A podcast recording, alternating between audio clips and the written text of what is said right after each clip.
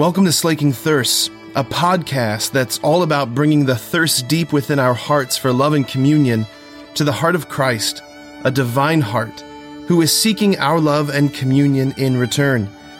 The hope is that the two thirsts would meet and both thirsts would be slaked. So, God the Father has a really big desire for you by name. It's not just generic, a bunch of four or five hundred people, but by name. His desire is to give you life in the Spirit.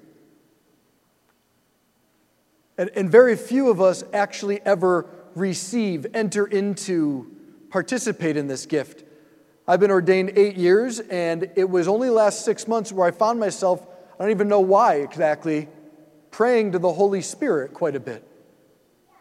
Actually, opening up to the Holy Spirit, listening for the Holy Spirit, and it changes a lot.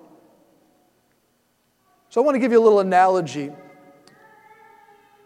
I have a really good friend, and married with six kids, and because of the ministry I do throughout the country, I, I had quite a few gifts from these different organizations of free week long retreats. Now, I had been the spiritual director on these retreats, so I didn't need to go on the retreat necessarily. I had already been on a few of them. But I offered it to my friend. I said, You know, I got your husband on one the previous year.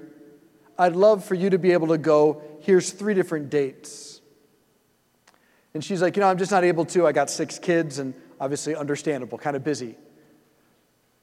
But it really hurt because I knew how rich of an experience it would be.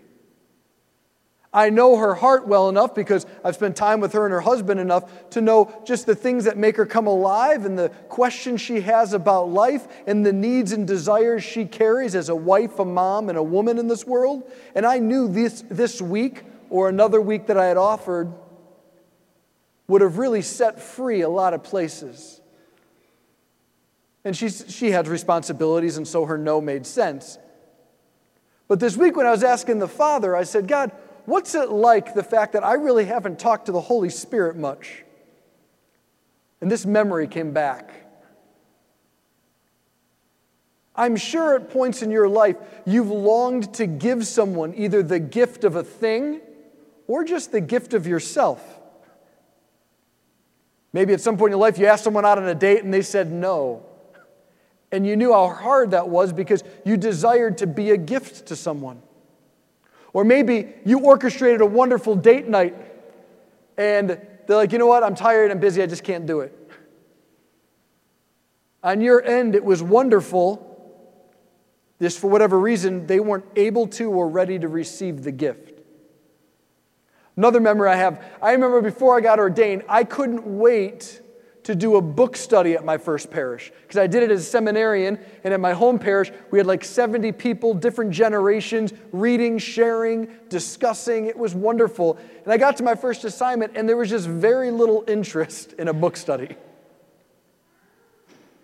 And I remember coming up with the analogy. It's like I felt like I was a husband who wanted to bring my, I couldn't wait to bring my wife breakfast in bed, like a newly married guy, and it turns out my wife sleeps till noon.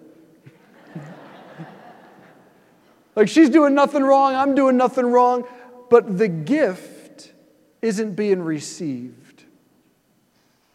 And this Pentecost, I wonder what your life would look like and feel like and how it would change if you and I actually started calling upon the Holy Spirit more throughout the day, asking the Holy Spirit to give us advice on very practical things, right? Like, should we downsize? What should we give as a gift for so and so who's graduating? Do I need to call this person back right away?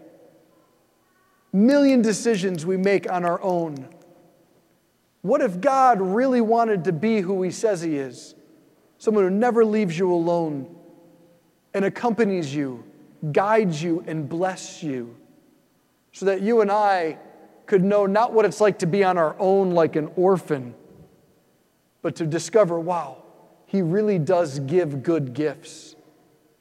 And His timing is always perfect. So I'm going to teach you the three word prayer of the Holy Spirit. It's very powerful, it's very simple, And I think you might be able to remember it. Come, Holy Spirit. Not too fancy, okay? But I wonder what our life would feel like and be like if the power from Most High, the one who's the gracious advocate, the one who gives light to the nations, the one is full of consolation and comfort, if we allowed him space in our hearts and in our lives beginning today, this Pentecost. Amen.